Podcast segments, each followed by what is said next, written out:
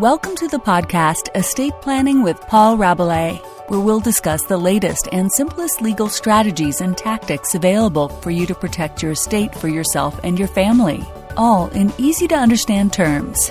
It's all about protecting your estate now so you and your loved ones can reap the benefits later. And now, your host, estate planning attorney Paul Rabalais. So, I was asked recently by a husband. He said um, he, they had a fairly significant investment portfolio, and his wife had her own investment portfolio. And he asked me the question. He said, "Paul, if if uh, my wife dies before me and she leaves me the usufruct of her investment portfolio, what kind of obligation am I going to have to preserve?" You know preserve it for the naked owners? What kind of standard of care am I going to be held accountable to? Because I'm just going to have the usufruct, and of course she's going to name her children as the naked owners. So, good question comes up all the time, and or not all the time, but uh, it's good when it comes up because usufructuaries need to be um, need to be aware of what their responsibilities are. So what I want to do is I want to uh, define what the law is on the standard of care, and then uh, you know analyze it for a couple of minutes so that you'll have a good understanding of how that works. Okay, so the the first thing that would come to mind when somebody asks, you know, what's my standard of care as the usufructuary, we have a provision in our Louisiana law on that that says the usufructuary is answerable for losses resulting from his fraud, default, or neglect. So there you have it. That's the rule. And then let's talk about the application of the rule. So, really, uh, you know, in some of the, the comments to the rules and some of the case law, I'm going to go through that with you. Uh, I think in, in, you know old law, um, they talked about was the usufructuary acting as a prudent owner or as a prudent administrator would act. Um, it goes on to say that um, oh, there's a there's a case here from Louisiana, an old one, that says that the usufructuary is bound to take the same care of the property of which he enjoys the usufruct as though it were his own. So that's the kind of standard that a usufructuary would be held accountable to. Would if if the usufructuary actually owned the property, you know, would he be reasonable in managing it that way?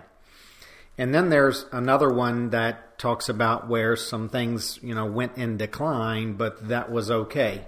So there was another Louisiana court case that says a prudent administrator is not responsible for the decline of rental income attributed to the general decline of the economy.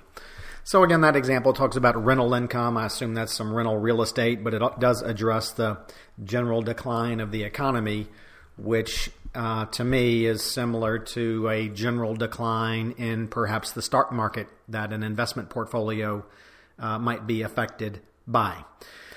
So um, it's probably worth mentioning at this point where if if someone is left the usufruct of an investment portfolio, stocks, bonds, mutual funds, and you know really the question is was the usufructuary reasonable in continuing to own that portfolio or those investments in the portfolio, or uh, was the usufructuary reasonable in selling or disposing of those investments? Because when a usufructuary has the usufruct of non consumables, and stocks, bonds, and mutual funds are non consumables, when those non consumables are sold, the usufruct becomes a usufruct over a consumable, which is the cash, the proceeds from the sale.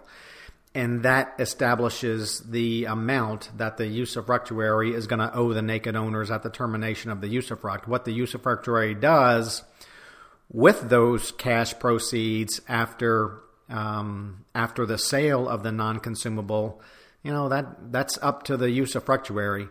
So um, anyway, um, thought I'd just share with you that standard of care usufructuaries have to really treat the assets like they are their own. And if they if they don't meet that standard of care, they're going to be answerable to the naked owners for losses resulting from their fraud, default, or neglect. Hope that helps. A lot of usufruct stuff out there. Going to be sharing a lot of usufruct stuff with you because it's not on the web. In particular, this one was about an investment portfolio, but it gets a lot stickier and there's a lot more rules on um, when it's a usufruct of real estate or homes or other immovable property. I'm Paul Rabalais, estate planning attorney in Louisiana. Have a great day.